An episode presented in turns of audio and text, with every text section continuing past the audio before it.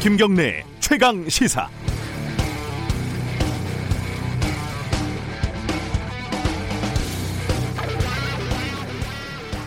언론에 대한 권력의 탄압이 극심했던 권위주의 정, 권을 거치면서요. 언론 자유를 제도적으로 보장할 필요가 있었습니다. 그래서 만들어진 개념이 자율성, 독립성이었고 KBS의 경우는 2001년 방송의 독립성과 제작 자율성을 보장하는 편성 규약이라는 걸 만들었습니다. 그런데 이명박 정부 시절에요. 권력에 아부하는 보도가 넘쳐나고 있을 때 뭐 노조나 시민단체에서 열심히 문제 제기를 하지 않았겠습니까? 여기서 반전이 일어납니다. 이때 당시에 사측이 들고 나온 논리가 기가 막히게도 바로 독립성과 자율성이었습니다. 시민단체로부터 노조로부터 방송을 지켜야 한다. 이런 해괴한 논리에 편성규약의 독립성, 자율성 보장이 이용이 된 거죠. 피와 땀, 목숨으로 얻어낸 민주주의의 열차에 엉뚱한 것들이 무임승차를 한 겁니다. 검찰 수사심의위원회도 독점적인 권한으로 덮을 건 덮고 키울 건 키우는 자의적인 검찰 수사 행태로 일상화된 국민적 불신을 해소하려는 목적으로 만들어진 겁니다. 그런데 이 제도의 과실을 이재용이라는 우리나라 최고 권력자가 홀랑 먹어 치워버렸습니다. 박지원 전 의원이 어제 어, 저희 인터뷰에서 얘기한 대로 개나 고동이나 이제 전관 변호사 좀 데리고 다니는 권력자들은 앞으로 기회만 있으면 수사심의위원회 이런 걸 요구할 겁니다. 검찰이 인권을 나의 인권을 침해, 침해했다고 외치면서요. 이 제도 도입에 관여한 박준영 변호사는 눈물이 나려고 한다고 말했습니다. 죽 서서 개 준다는 속담은 참으로 명언인 것 같습니다. 6월 30일 화요일 김경래 최강 시사 시작합니다.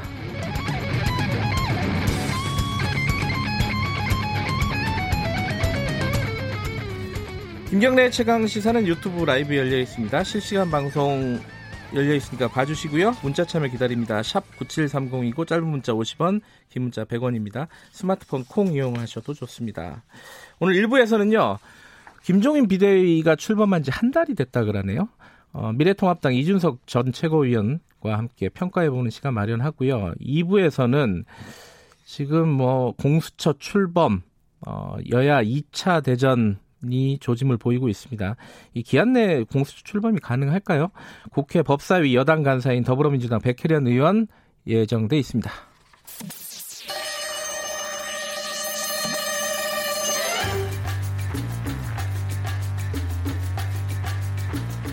네, 어제부터 여러분께 매일 퀴즈를 내드리고 정답을 맞추신 분들을 추첨을 해서 시원한 아메리카노를 저희들이 쏘고 있습니다.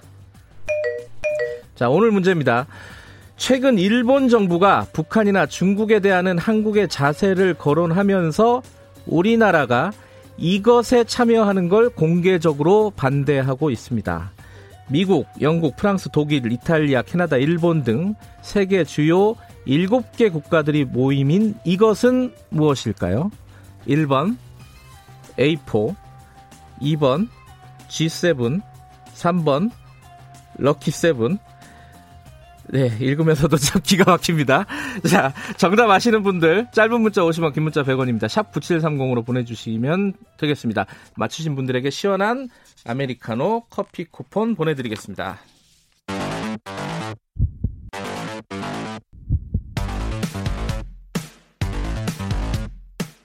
오늘 아침 가장 뜨거운 뉴스 뉴스 unboxing 네, 오늘 출근길 비 많이 오고 있습니다. 어, 다들 좀 조심하시고요.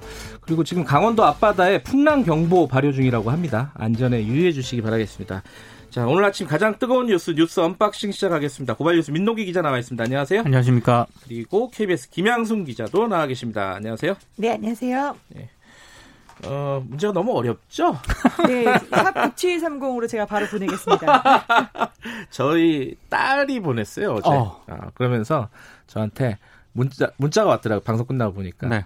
어, 나 좀 추첨해 달라고. 네. 그래서 안 된다고 했습니다. 자, 공정 추천권이 없잖아요. 예, 공정하게 진행하고 있습니다. 자, 오늘 국회 상황부터 좀 보죠. 이게 어제 될 줄 알았는데 결국은 또 결렬이 됐어요. 상황 간단하게 정리하고 시작을 해 보죠. 어, 더불어민주당이 어제 국회 본회의에서 정보위원회를 제외한 11개 상임위원장을 단독으로 선출했습니다. 네. 원구성 협상이 시작된 게 88년 13대 국회부터인데요. 여당이 사실상 전체 상임위원장을 차지한 게 32년 만에 처음이라고 합니다. 네. 미래통합당은 국회 본회의에 전원 불참을 했고요. 아, 민주당은 지난 15일 선출한 법사위원장 등 6개 상임위원회 외에 남은 11개 상임, 상임위원장직에 주로 장관 출신 민주당 의원들을 선출을 했습니다. 네. 어, 이게 왜 안 됐냐? 요게 첫 번째고, 두 번째는 앞으로 보면 어떻게 되냐인데, 왜 그렇죠. 안 됐다라고 다들 좀 보세요. 사실 이게 국회 출입 기자들이 대부분 이제 합의가 되지 않을까라고 생각을 다들, 했어요. 예, 예. 그렇죠. 왜냐하면 그 전날까지 이제 합의안이 구체적으로 어떤 어떤 게 있다라는 것도 나왔고 그렇기 때문에 당일날 이제 들어갔을 때 이제 회동을 하면은 어제 전날 밤에 나왔던 내용이 가결되지 않겠냐라고 했어요. 그 내용이 뭐냐면은 상임위원장에 이제 민주당 11석, 그다음에 통합당 7석을 배분을 하고 전 후반기로 나눠 가지고 전반기 2년은 어 법사위원장을 여당이 선택을 하도록 하고 나머지 2년은 대선에서 승리한 그럼 이제 음. 여당이 되는 거잖아요. 네. 즉 이제 법사위원장은 여당이 우선 선택하자. 앞에는 우리가 여당이니 우리가 하고 대선에 승리하면은 미래통합당이 하는 걸로 하자라는 안이 있었고요. 그다음에 한일 일본군 위안부 피해자 합의 및 후속 조치 관련 즉 윤미향 의원 관련해서 국정조사를 하고 또 한명숙 전 국무총리 사건의 수사 재판 과정을 법사위 청문회를 열자라는 이런 카드 등에 대해서 합의안이 약간 도출된 상태였기 때문에 뭐 이제 합의되겠지라고 생각했는데 막상 어제 김태년 민주당 이제 원내대표 그다음 통합당 주호영 원내대표가 들어가자마자 30분 만에 어 책상을 박차고 나오면서 결렬됐다 라는 게 그러니까 이게 여당에서는 일정 정도 합의가 됐다. 그런데 야당에서 틀었다 이거잖아요. 지금 얘기하고 그렇죠. 있는 주장이 게. 그렇죠. 뭐 네. 주장은 그런데 그럼 야당 입장은 뭐예요, 그러면은? 그러니까 미래 지금 더불어민주당 같은 경우에는 네. 가합이라는 그런 단어를 사용을 하고 가합의. 있는데 예. 미래통합당은 논의는 했는데 합의한 초안은 없었다 이런 음. 입장이고요.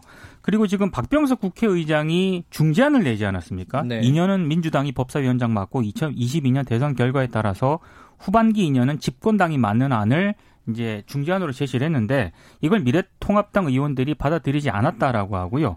조영 원내대표는 협상 결렬 직후에 상임위원 명단을 제출하기로 했는데 입장을 바꿔가지고 아예 명단 제출을 거부하는 쪽으로 또 돌아섰습니다.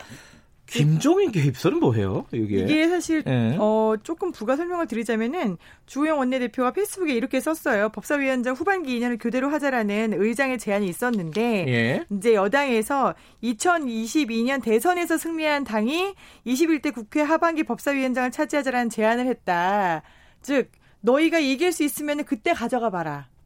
라는 비아냥으로 들려서 굉장히 모욕감을 느꼈고 정말 책상을 엎고 싶었다라는 이야기를 했거든요. 근데 여기에 대해서 이제 민주당의 입장은 가합이라고 했잖아요. 네. 지금 뭐 우리가 뭐 대선에서 이기면 가져가라는 얘기를 처음 한 게 아니다. 네. 그런데 이 뒤에는 김종인 비대위원장이 이렇게 받으면 안 된다. 민주당의 관례를 깨고 법사위원장이 일방적으로 빼앗았다라는 이런 독식 구도를 강조해야 된다. 받지 말아라. 라고 했다는 겁니다. 그래서 김종인 위원장이 뒤에서 음. 이제 어떻게 보면은 어, 통합당 의원들을 저거 받으면 안 된다라고 설득을 했기 때문에 이게 깨진 것이다. 그래서 의총에서 부결됐고 그러므로 김종인 위원장 비대위원장은 여기에 대해서 이렇게 참견하면 안 된다라고 김종인 음. 위원장을 걸고 나선 것이죠. 상대에 대한 예의가 아니다라고 했습니다. 야당에서는요. 네. 어, 근데 이게 그러니까 명확하게 김종인 비대위원장 때문에 안 됐다 이렇게 얘기를 한 거예요. 뭐 그러니까 여당 입장에서. 실명을 거론한 당사자가요. 예. 김영진 민주당 원내수석 부대표인데요. 예. 김종인 비대위원장을 콕 찍어가지고 과도하게 원내에 개입을 했다. 음. 아, 국민에게 희망을 주는 국회를 위해 무슨 역할을 했는지 되묻고 싶다. 이렇게 실명을 거론을 했고 이해찬 대표도 의원총회에서 그러니까 미래통합당은 창구 일원화가 안 된 것 같다 이렇게 지적을 아, 했거든요. 그게 이제 김종인 비대위원장을 지칭한 아, 얘기한 거다. 그렇습니다. 김종인 비대위원장이 계속해서 18석 다 줘버려라라는 이야기를 해왔잖아요. 아, 실제로 이 했죠. 부분을 강조를 한 거죠. 예. 자, 그러면은 저 이제 어, 상임위원장은 전부 다 여당이 가져가게 되는 건가요? 이렇게?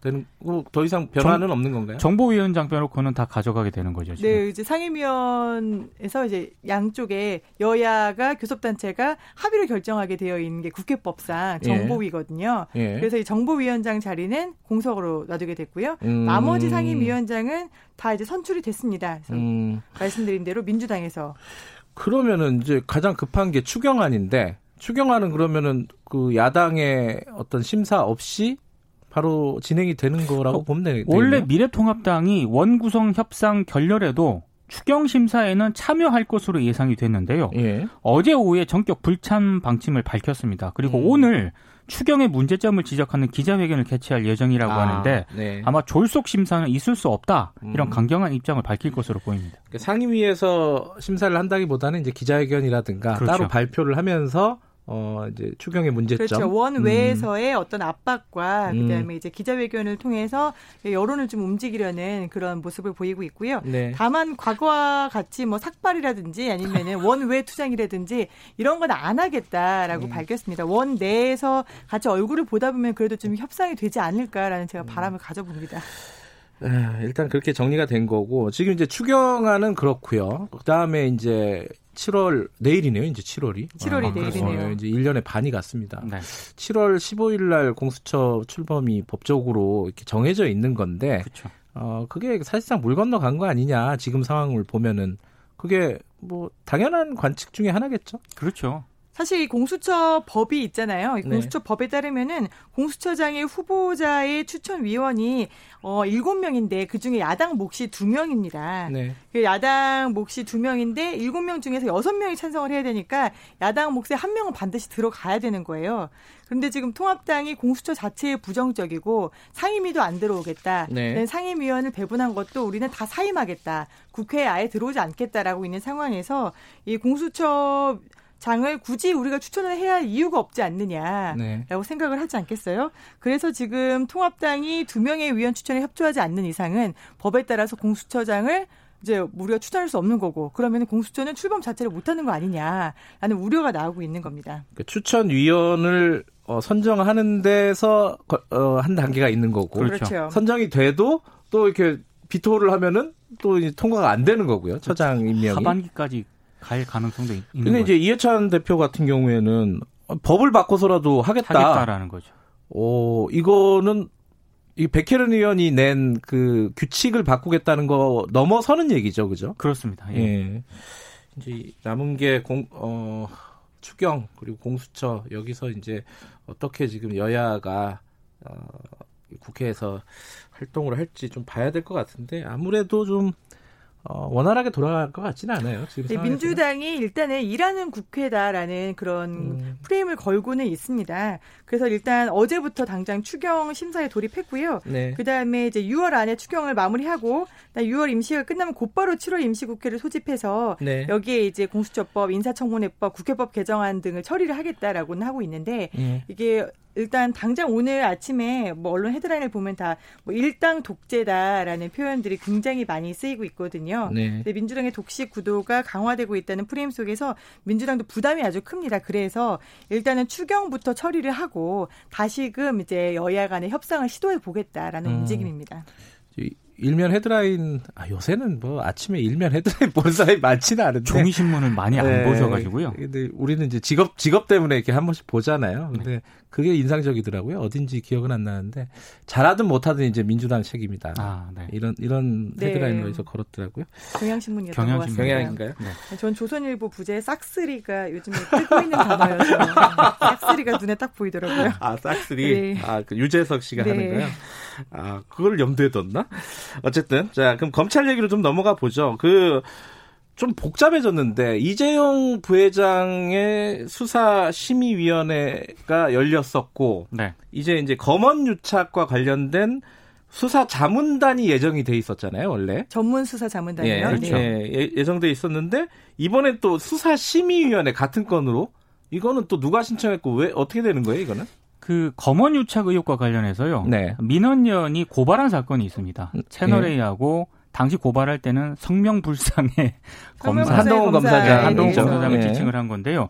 이 사건에 대해서 서울중앙지검이 수사심의위에 부의하기로 어제 의결을 했다고 밝혔거든요. 네. 이거는 이철 전 밸류 인베스트 코리아 대표가 예. 검언 유착 의혹 사건의 피해자 자격으로 아하. 서울중앙지검에 수사심의위 소집을 신청을 했고요. 네. 어, 결국 부의심의위원회에서 이 사건의 수사심의 회부를 결정을 한 겁니다. 예. 참 어이가 없는 게 하나의 사건을 가지고 두 개의 검찰 외부 기구가 수사의 적절성을 판단하게 되는 음. 정말 이례적인 상황이 발생을 하게 사태죠. 그렇습니다. 근데 이게 검찰 입장에서 안 해줄 수도 없는 게 아니 이재용 그쵸. 부회장은 해줬는데 여기서 이철 씨가 해- 해달라 그랬는데 안 해주면 이게 뭐 형평성 문제가 생기잖아요. 그래서 좀 받아들인 측면도 있는 것 같습니다. 이게 어, 수사 자문단은 애초에 예정된 지가 꽤 됐잖아요. 이게 그렇죠. 뭐 마- 구성이 됐어요? 구성이 지금 안 되고 있습니다. 계속 지금 미뤄지고 있는 거예요. 안 되는 이유가 뭐냐면은요. 예. 서울중앙지검 수사팀은 계속 문제 제기를 하고 있거든요. 예. 그러니까 두 번이나 문제 제기를 했습니다. 아, 그러니까 첫 번째는 지금 한창 수사 중인데 예. 수사 자문단 소집이 적절하지 않은 것 같다. 이렇게 첫 번째 문제 제기였고 네. 두 번째 문제 제기는 수사 자문단 구성을 어떻게 할 건지 그리고 음.